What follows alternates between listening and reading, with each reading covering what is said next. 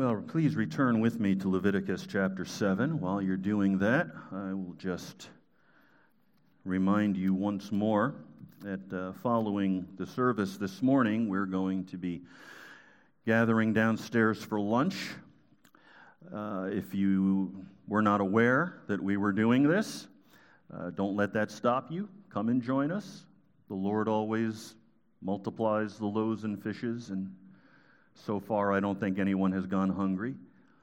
Um, so please make it a point of staying with us. And then this afternoon we're going to come back up here and we're going to talk about art.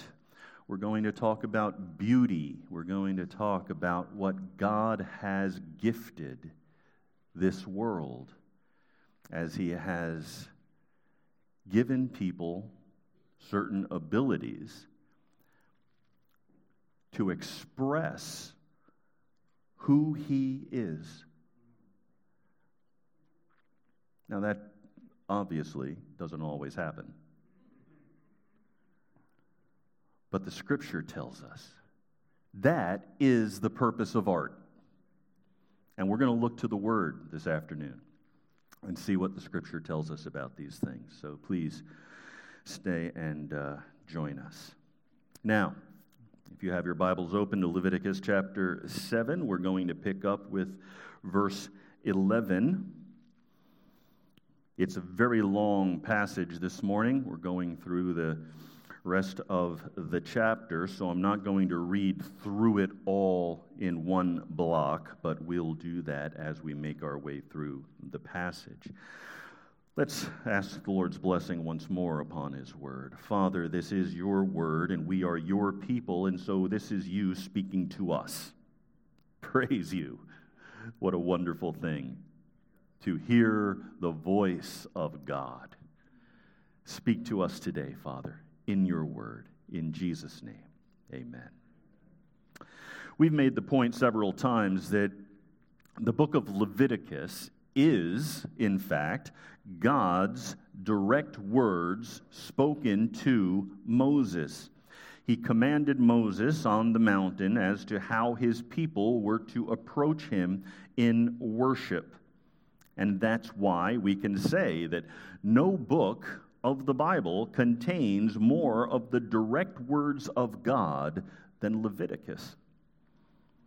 All of the Bible is God's Word, and all of the Bible comprises God's words, but not all of the Bible is an actual record of God's verbal speech to one of his servants. And that's in large part what we find here in Leviticus. These are the words God spoke to Moses and told Moses, write these down and tell everybody. So, this is a book which, in large measure, comes from God's direct words to Moses, which are then shared with the people of God in the Old Covenant and with us today. Now, as we've been seeing from the very beginning of our study, Leviticus is a book about worship. In fact, the first 16 chapters of Leviticus contain regulations about the various sacrifices, what was to be done, how it was to be done, where it was to be done, some important hints as to why it is to be done. And all of that comes together within the context of Old Covenant Israel.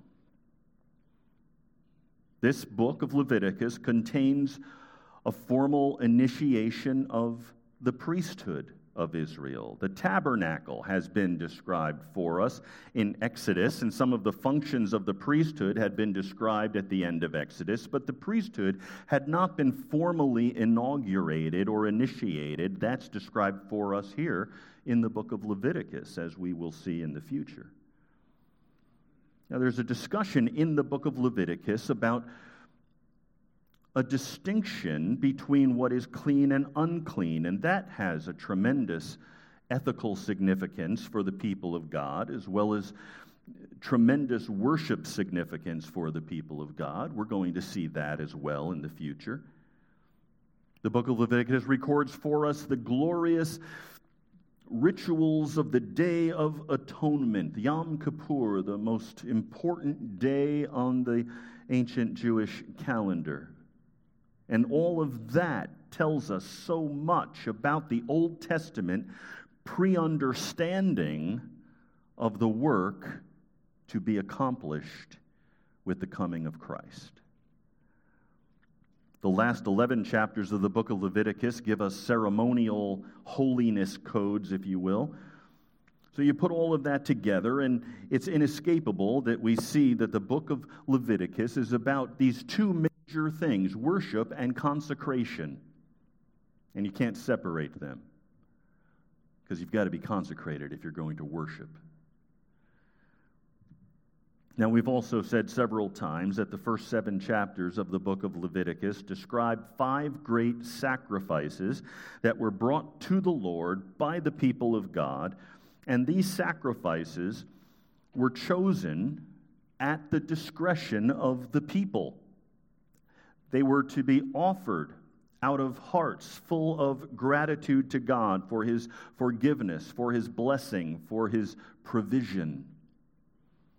These five sacrifices, for these reasons, were sacrifices that were brought voluntarily, willingly, freely by the people when important seasons of their life came along, when important events might have occurred, when there was something uh, particularly um, uh, important that had happened and they have needed to come to the Lord with a, a burnt offering for the forgiveness of their sin. They need their relationship with God restored. Perhaps they have sinned against someone else. That has needed to be dealt with. The book of Leviticus describes these sacrifices, as we've seen, from two different perspectives.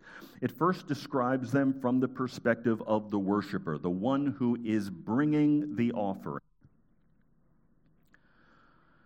What were the commands for the one who was making one of these voluntary sacrifices? What was he to do? That's the first thing we've seen.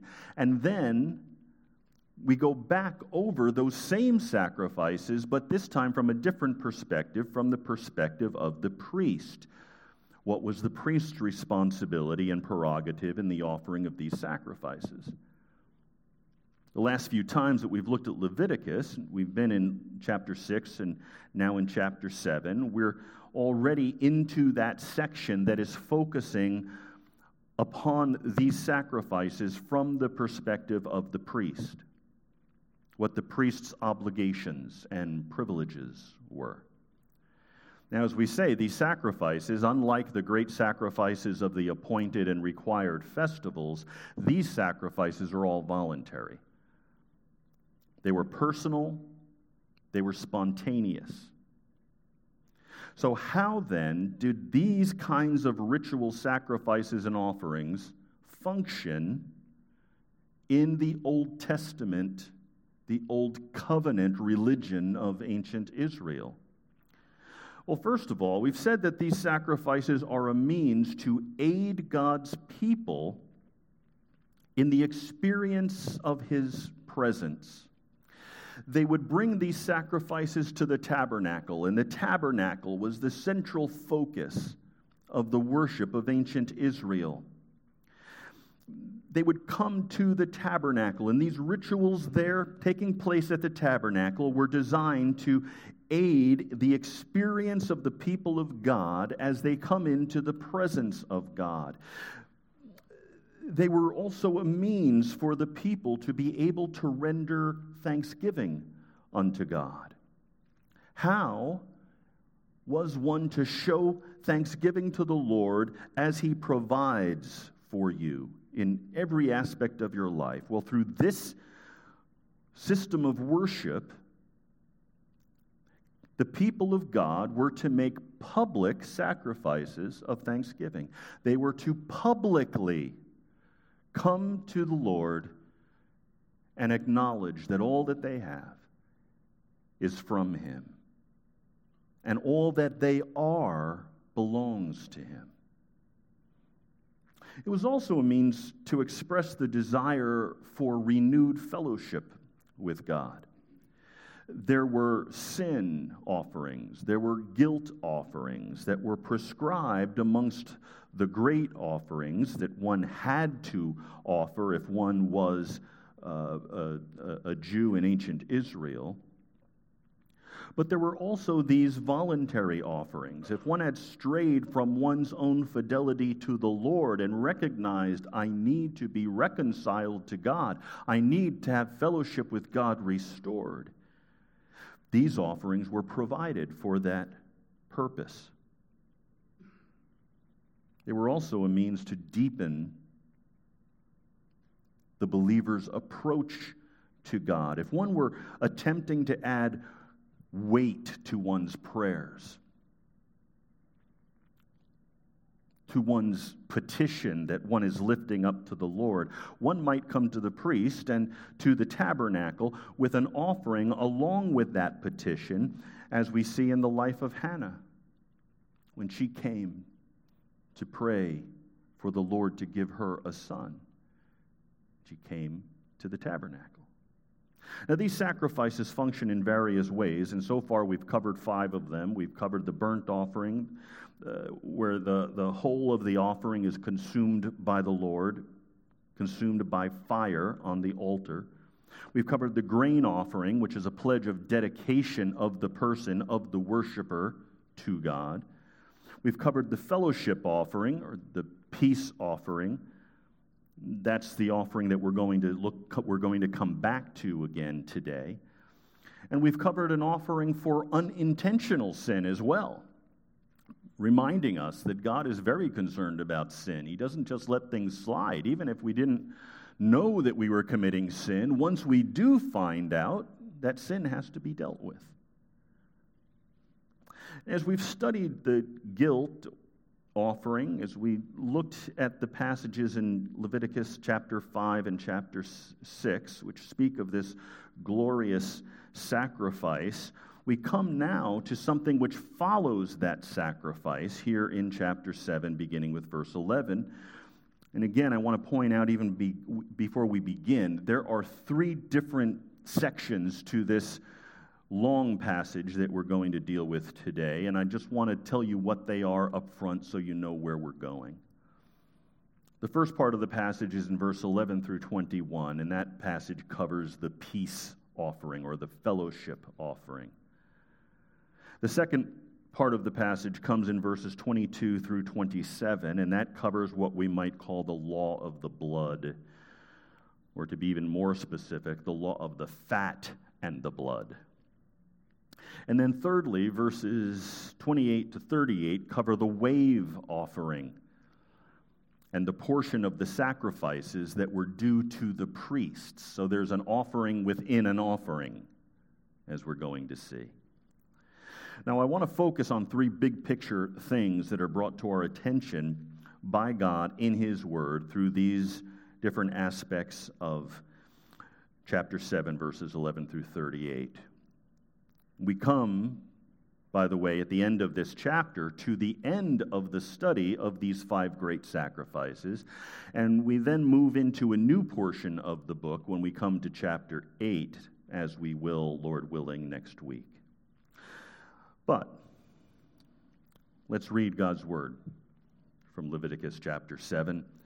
And again, what I'm going to do is just read each section as we go through and then we'll spend some time in each place. Beginning with verse 11 Now, this is the law of the sacrifice of peace offerings which shall be presented to the Lord. If he offers it by way of thanksgiving, then along with the sacrifice of thanksgiving, he shall offer unleavened cakes mixed with oil, and unleavened wafers spread with oil, and cakes of well stirred fine flour mixed with oil. With the sacrifice of the peace of his peace offerings for thanksgiving, he shall present his offering with cakes of leavened bread. Of this he shall present one of every offering as a contribution to the Lord. It shall belong to the priest who sprinkles the blood of the peace offerings. Now, as for the flesh of the sacrifice of his thanksgiving peace offering, it shall be eaten on the day of his offering. He shall not leave any of it over until morning. But if the sacrifice of his offering is a votive or a free will offering, it shall be eaten on the day that he offers his sacrifice, and on the next day what is left of it may be eaten. But what is left over from the flesh of the sacrifice on the third day shall be burned with fire.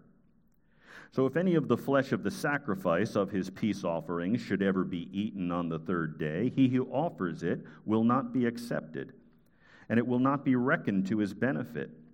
It shall be an offensive thing, and the person who eats of it will bear his own iniquity. Also, the flesh that touches anything unclean shall not be eaten, it shall be burned with fire. As for other flesh, anyone who is clean may eat such flesh, but the person who eats the flesh of the sacrifice of the peace offerings, which belong to the Lord, in his uncleanness, that person shall be cut off from his people. When anyone touches anything unclean, whether human uncleanness or an unclean animal or any unclean, detestable thing, and eats of the flesh of the sacrifice of the peace offerings which belong to the Lord, that person shall be cut off from his people. The first part of this description is the celebration of the peace offering, the fellowship offering, a celebration of the worshiper's relationship with God. He has peace with God. That's why, as we read through that, you might have noticed the peace offering is connected to thanksgiving. Because the one who is giving the offering is being thankful that he is in right relationship to God the greatest joy that any believer in the Old Testament or the New, the greatest joy that any believer can experience is that joy of the experience of peace and fellowship with God. And this peace offering is the worshiper's public expression of his delight in God and his thankfulness that he is now in right relationship with God. And we can understand this, I hope, because we understand that if left to ourselves, we would have no relationship with God except that of judge. If left to ourselves, there would be no peace with God. In order for sinful human beings to have peace with God, God is the one who has to initiate it. Therefore, offerings are brought for thanksgiving. You and I, because of what God has done in his Son Jesus Christ, if we have come to faith in Christ, if we have repented of our sin, if we have trusted in Jesus, then we are reconciled to God. There is peace with God. But it's not because of anything that we have done. It's because of what God has done. And so we come to him in thankfulness. God ought to, if he counted our sins against us, condemn us. But through Jesus Christ, we are not condemned. There is no condemnation for any who are in Jesus Christ. And so, as we're looking at this in an Old Testament context, this worshiper wants to spontaneously and personally and freely and willingly express to God thank, thanksgiving for his enjoyment of God's favor. And so he brings this peace offering. And in the peace offering, those worshipers who are thankful to God for God's peace towards them, God's fellowship with them, bring an offering and they participate in a meal. That's what we're seeing in that passage we've just read. The one who brings the offering to the Lord eats of that offering.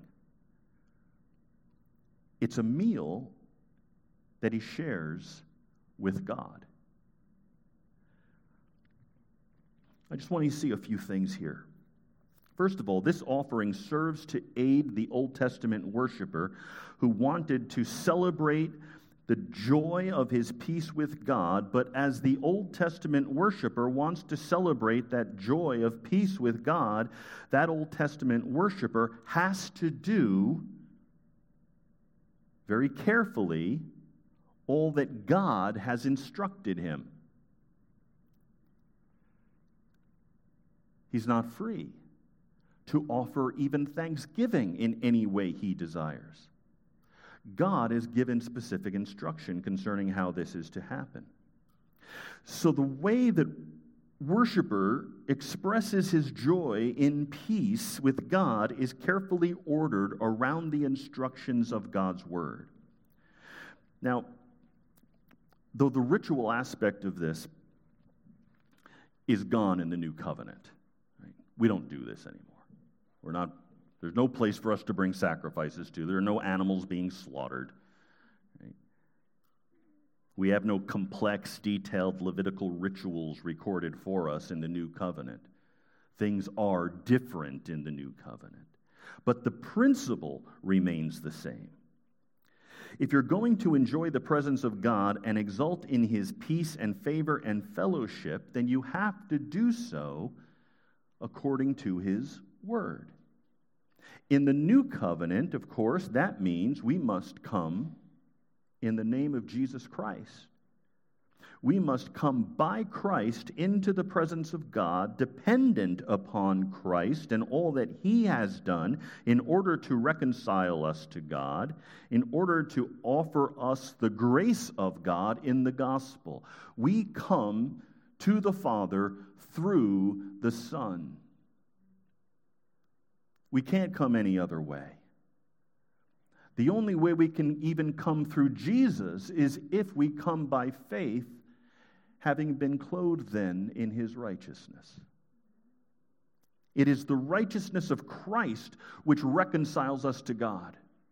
It's the, recon- it, it's the righteousness of Christ which enables us to have peace with God because the penalty for our sin has been paid by another, by Jesus and so we have peace with God. Here in the Old Testament, this worshiper brought an offering that was cooked, and while it was cooking, he would turn and he would be declaring to the whole congregation that was gathered there in the tabernacle his praise of God and his thanksgiving. He might stand before the people of God and testify of how the Lord has been good to him. This is all done publicly. Many of the Psalms might well come from just this kind of experience where David is doing just this. He is coming to the Lord with a peace offering, and he turns to the congregation to testify to them of why he's bringing this peace offering to the Lord. The Lord has been good to me. The Lord has delivered me from all of my enemies. I own the Lord as my shield and my defender, my mighty tower. Just read through the Psalms. You see that language everywhere. And it's language that comes out, if not the actual sacrifice, it comes out of that which is being reflected in the sacrifice. I want to proclaim the goodness of God and all that He has done, and I want to do it publicly. I want to thank Him. So the worshiper declares to the gathered congregation what the Lord has done. And then in this peace offering, the whole congregation there shares in the meal. The worshiper in this peace offering has to bring more than that which will simply feed himself. It's what we're doing this afternoon. We bring food for more than just ourselves and we share it with one another. And that's what was happening at this sacrifice.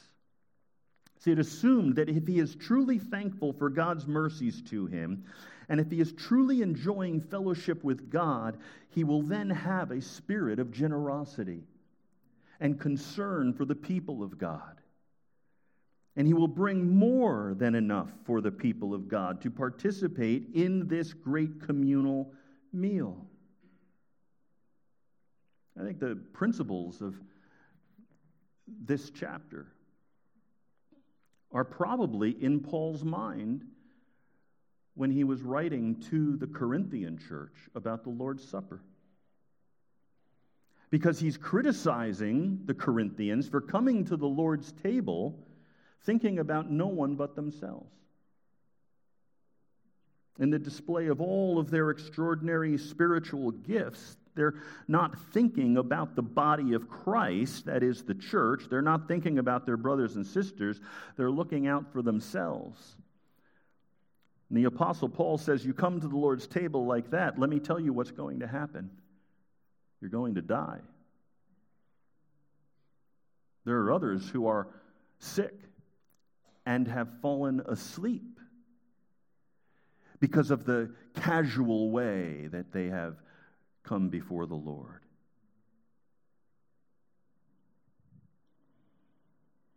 And so the apostle draws from the principles of Leviticus 7, even as he expounds to us how we're to come to the Lord's table there in 1 Corinthians chapter 11. Notice also here in these the last three verses of this section 19 20 and 21 stressing ritual purity as absolutely essential for participating in this offering and this meal and that ritual purity, of course, is reflective of the ethical demands of fellowship with God. We've already spoken about this. You just can't come to God any old way. If we were to stand before God in our own so called righteousness, we would be destroyed. But we don't come in our own righteousness, we come in the righteousness of Christ, imputed to us when we believe. And as the righteousness of Christ is imputed to us, we are reminded of something. We're reminded that fellowship with God depends upon righteousness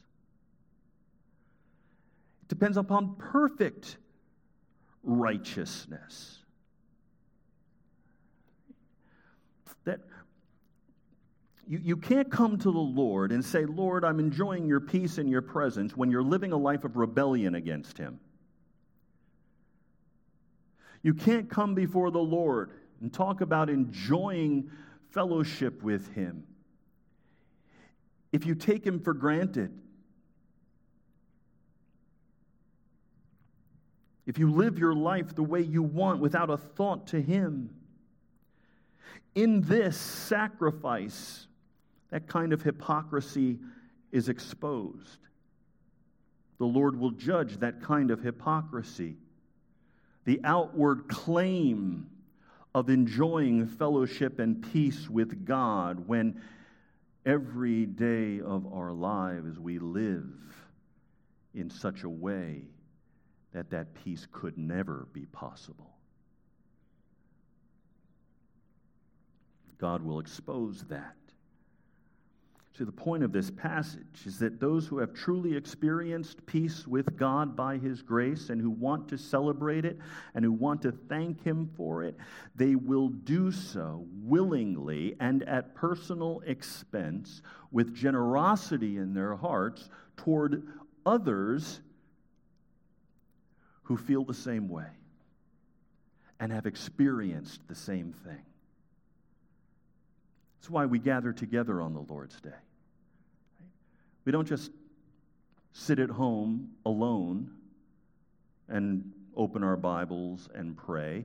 We gather together because the Lord wants us to be with others in whom He has done the same thing He's done for us. He wants us to gather together with His people, whom He has reconciled, so that He reconciles His people with Himself, and then He reconciles us to one another. And that's glorious. And that's what's going on here in this sacrifice. Well, there's much more we could say, but we need to move on a bit verses 22 through 27, we have this law of the fat and the blood. Then the Lord spoke to Moses, saying, Speak to the sons of Israel, saying, You shall not eat any fat from an ox, a sheep, or a goat. Also, the fat of an animal which dies, and the fat of an animal torn by beasts may be put to any other use, but you must certainly not eat it. For whoever eats the fat of the animal from which an offering by fire is offered to the Lord, even the person who eats shall be cut off from his people. You are not to eat any blood, either of bird or animal, in any of your dwellings. Any person who eats any blood, even that person, shall be cut off from his people. Now, we're seeing something here, and this is the second part of the passage we're looking at this morning. The law of the fat and the blood that the fat belongs to the Lord and the blood belongs to the Lord. What does that mean? Well, in the Old Testament, sacrificial worship, the fat and the blood belong to the Lord because the fat symbolizes the best. Now, that, that's not logical to some of us.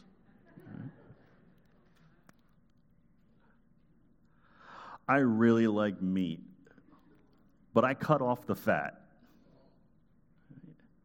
Now, some of you may like a little bit of fat with your meat, but that's typically not the part you want most. But in the mind of the Hebrew, the fat, which included more than what we would consider fat today, it also included other parts of the animal. In the mind of the Hebrew, that was the choicest part of the animal. It was the best. And by reserving that for himself, God is indicating that the best belongs to him. And by forbidding the taking of blood, he's indicating that blood, as a symbol of life and as a symbol of the means by which God gives life, that also belongs to him. Life belongs to him. Lots of different arguments can be made biblically about why abortion is evil. But it all boils down to this life belongs to God. So, in the Old Testament sacrificial worship, the fat and the blood belong to God because the best belongs to God and life itself belongs to God. And the point is simply this those who love the Lord are going to give their best. And they will acknowledge that every aspect of their lives belongs to Him. From Him, and belongs to Him. See, real faith freely gives its best to God and owns God as the Lord of life. This reservation of the fat and the blood was a reservation of the best and of life itself for the Lord. And when the Old Testament worshiper brought the fat and the blood to the Lord, he was acknowledging that. And that's what we're seeing here verses 22 through 27. And there's one more section we need to look at this morning, and that's verses 28 to 38. Then the Lord spoke to Moses, saying, Speak to the sons of Israel, saying, He who offers the sacrifice of his peace offerings to the Lord shall bring his offering to the Lord from the sacrifice of his peace offerings. His own hands are to bring offerings by fire to the Lord. He shall bring the fat with the breast, that the breast may be presented as a wave offering before the Lord. The priest shall offer up the fat in smoke on the altar, and the, but the breast shall belong to Aaron and his sons. You shall give the right thigh to the priest as a contribution from the sacrifices of your peace offerings. The one among the sons of Aaron who offers the blood of the peace offerings and the fat, the right thigh, shall be his as his portion. For I have taken the breast of the wave offering and the thigh of the contribution from the sons of Israel from the sacrifices of their peace offerings, and have given them to Aaron the priest and to his sons as their due forever from the sons of Israel. This is that which is consecrated to Aaron and that which is consecrated to his sons from the offerings by fire to the Lord, in that day when he presented them to serve as priests to the Lord. These the Lord had commanded to be given them from the sons of Israel in the day that he anointed them. It is their due forever throughout their generations. This is the law of the burnt offering, the grain offering, and the sin offering, and the guilt offering, and the ordination offering, and the sacrifice of the peace offerings, which the Lord commanded Moses at Mount Sinai in the day that he commanded the sons of Israel to present their offerings to the Lord in the wilderness. So, as the fat and the blood were given to the Lord, and completely consumed by fire on the altar, the thigh and the breast of the peace offering is to be given to the priest. And in signification of this, the priest would lift it up and wave it so that the people could see. Hence the title, Wave Offering. Now, this accomplished a couple of different things. First, it allowed the worshiper to know that the sacrifice had been offered as instructed. But it did something else. It enabled the priest to stand before the people and to receive from God through the people without being ashamed.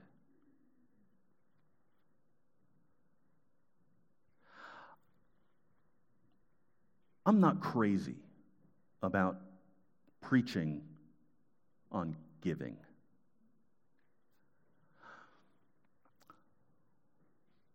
But I don't shy away from it. Because in this place, we only preach what the Scripture says. Scripture has a lot to say about giving. But it always puts a pastor in a weird spot. Because whether anybody else perceives it or not, it feels like you get up in the pulpit and you say, All right, everybody, be obedient to what God tells you in His Word and give, because I need my paycheck.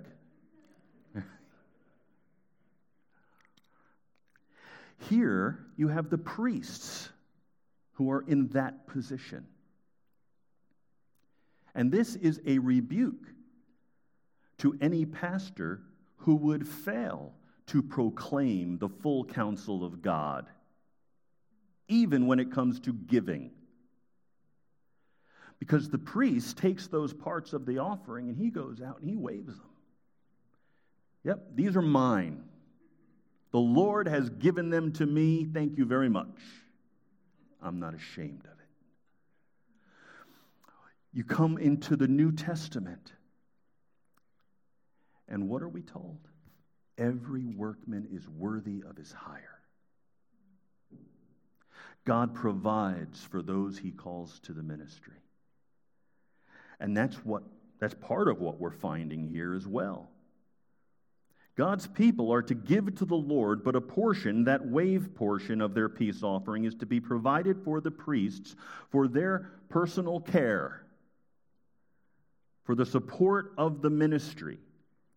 So, even as the people of God bring this voluntary offering to the Lord, they were at the same time giving to the support of the ministry. And that's what we do, brothers and sisters. Every time we come here and we put an envelope in the box, we are giving to the support of the ministry. We are giving it to the Lord, and the Lord is using it to accomplish his purposes in the world. This principle is one that Paul draws on in 1 Corinthians, that servants of the Lord and his word are to live by the service of the word, and God's people are to be willing and generous in their support.